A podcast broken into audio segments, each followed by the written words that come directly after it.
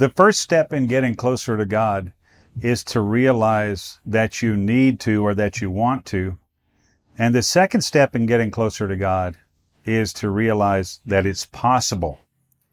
I want to encourage you to check out my book, Getting Closer to God, Anthologies from the Forefront Trilogy, Book Two. I think this will really be helpful to you in your pursuit of the Lord and help you understand what I learned over the first 30 plus years of my life as a believer, as a minister, and as a missionary in uh, a lot of the countries of the earth. Check it out. Anthologies from the Forefront, Book Two Getting Closer to God. It's on Amazon. Take your leadership to the next level. It's time for the Foundational Missions Leadership Moment with Scott McClelland of FX Missions. Hi, Scott McClelland here for your FX Missions Leadership Moment. Thanks for being with us. Hey, we're taking a break from our relationship series that we are in the middle of right now to bring some content to you that we captured on location in Nicaragua. We were there in a young leaders intensive that I think it was, we started doing that in 2010. This was, I don't know, seven, eight renditions later. Had a great time. We're able to catch up with a few of the leaders who were there working with us on the team, and we think you'll enjoy the content. We should return, as I said, soon to our relationship series, and we hope you'll enjoy this and that. And thanks again for checking out the Leadership Moment. Check us out on Facebook or Twitter at Leaders Moment or on the web at leadersmoment.org. And don't forget to have a good one. Hey, we got a special pleasure today to be joined by Becca Novoroski. Becca, where are we? We are in Nicaragua right now. Okay, Nicaragua. What are we doing in Nicaragua? Well, we, I am doing a few different things than you are, but Yeah. um, you guys have been up to a, a bro retreat as well as a leadership conference coming this coming week um, in San Marcos. Yes. And I actually have been living and working in a town called Masatepe for the past year and a few months now. Okay. Okay. Can you tell us a little bit about you as a person? You know, maybe a little bit about your background, where you're from. You don't sound like someone from Nicaragua. you didn't move down here from the north of Nicaragua. Where are you coming from, and what can we know about you in a short summary? Yeah, well, I am from Indiana originally, and Go Hoosiers, or is that? Um, sorry, that's may not be a thing. Go ahead. Sorry. And so I lived there, grew up there my whole life, and then um, went to school, Indiana Wesleyan University. And after graduation, decided to move down to Nicaragua for a two-year term. So Okay. back I woo. I woo. Come on, Marion. All right. Okay. I don't know that well, but I have friends that went there. So, Yes, I've been now working with an organization called International Teams. I originally did an internship with them for a few months here in Masatepe and fell in love with the people and the Mm. place and the work that is being done and just the transformation that God has had in this in this community. And mm, I really wanted to be part of it. And I Mm. think that the Lord called my heart to this place. And even in the midst of difficulties in this past year, that I would say I still feel so much like this is where the Lord has me, at least Mm. for this, this two year term. well, thanks for your courage. You know, leadership's about taking action. And in my view, you know, that's a, an important piece of leadership. It's not just about contemplation, right? It's about actually acting on what you're thinking about. I want to applaud your courage. You you acted on what you were thinking about, and it ended you up in a different place, like a place a long way from your home. Very far. Not only distance wise, in every way, it's different from where you're from. So, I appreciate anybody who labors cross culturally. A lot of traps in there, a lot of a lot of things you don't see coming, things like that. So, thank you for your devotion to the Lord, I think is what I would call that. You know, you felt like you were acting out of obedience. So that's cool. That's cool. Thank you for saying that. Well, you're welcome. You're welcome. The grace of the Lord in, in so many ways that that I'm here and that that the Lord allowed me to be during here during this time. Mm, mm, cool. No, I'm with you. I, and I, I can relate to that for sure. You know, on the leadership moment, we talk about perspectives of leadership. Some people, I think, especially those who think they have a lot to offer on the subject of leadership, feel like their perspective is maybe more important than someone else's. But for me, the way I look at leadership, every perspective is to be valued and is important because people look at leadership differently. As we were talking a little bit before this, you're saying, you know, uh, but you know, you have a perspective of leadership. You you know when you saw something that looked like leadership. When I say that, an example probably comes to mind. That looked like leadership to you. And so I want to just talk for a sec about your perspective of leadership.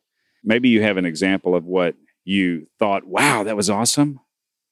That person's a great leader, or wow, that was terrible. what is what is that? You know what I'm saying? Either way, I think you know we have those those examples. I, I have examples of my own. One of my podcasts was my worst performance as a leader ever. Let's don't talk about that one though. we'll pass on. yeah. But when you think about leadership and maybe something you observed that demonstrated leadership or something that you observed that said, wow, that's the person's maybe not being a good example, what, what comes to mind? Honestly, what comes to mind first is actually the president of our organization. Um, okay. Scott Olson.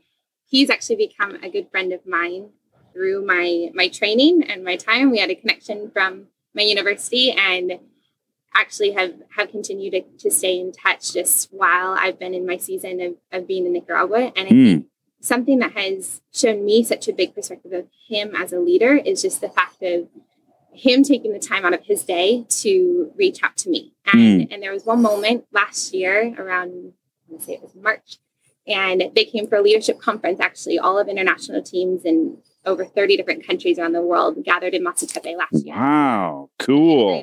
Um, an ICT conference. Yeah. Um, integrated Community Transformation conference that they held. We got to put it on. Scott Olson was there and he took me aside for a few minutes and he just was like, Becca, I need to take you away for about two to five minutes. Can you talk with me for a second?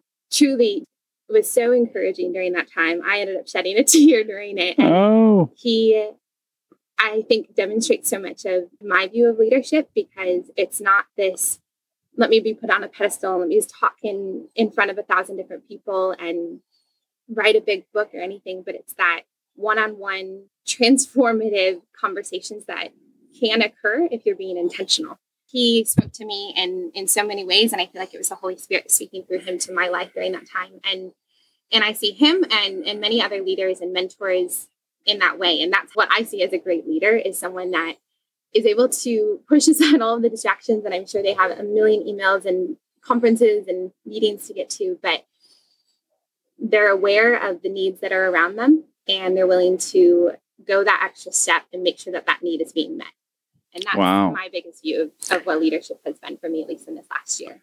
That's a great encouragement, too, to people who maybe are in the same kind of opportunity, let's say, to have influence. I'm thinking you're speaking to those people right now mm-hmm. because, as you say, in the mad rush to get to everything that's going on, it's sometimes can be overlooked the one on one piece especially as the influence of a leader grows and, and their scope of influence grows and their scope of travel grows and their scope of life grows. It's easy to lose touch with with that. But I think that's like the Lord. The Lord, obviously, clearly our very best example of leadership. Father. we can think. I can think of the times that Jesus just took a minute with the woman at the well or whatever, you know, or took a minute with Nicodemus or or whatever and got away from the busyness and focused one on one to have the kind of impact you're describing. Thanks for that example. What else do you have on your notes? You seem so organized. No. Something I've just been processing through a little bit about leadership is just the difference of how we lead in different communities, different countries, mm-hmm. um, with different groups of people just in my in my short year of being in Nicaragua, I've noticed the difference of how we lead in an individualistic culture in the United States yes. versus a collective or group culture, which we have mm. here in mm. Nicaragua. And going back to what Scott Olson said to me and what he was able to put on on my heart of taking that time out of your day to talk to me. And I've seen that so much just of me wanting to be efficient and to the point and making our notes and answering our emails and in a sense staying in our individualistic world Mhm. even in my job and in my work but i think that knowing the the example of jesus and what he did is that he, he took those moments and spoke words over people's lives and and spent time with them and something that i've noticed and learned so much about being in nicaragua already has just been that of taking that time even if you're going to be late to your meeting even if you're going to be running running around like a crazy person for the rest of your day but just taking those moments to be intentional with those who you work and live around because it means so much to those who are receiving it and then once you give it you also feel so filled up by that time Mm. and i've noticed that specifically since being here being present and then being patient on the other end is is the other piece of it is just when things go wrong or when things are late in in the day and, and the meeting gets pushed off to be patient in that because the lord had a purpose for it and Mm. the time that maybe you're running late to something that the lord had a purpose in that conversation and we can all learn so much from from that so being being present first and then and then being patient Wow. Very cool. Do, is there going to be an exam? I'm hoping Two not. points here. uh, being patient, being present, and those things I think are they can compete, right? Absolutely. Being present.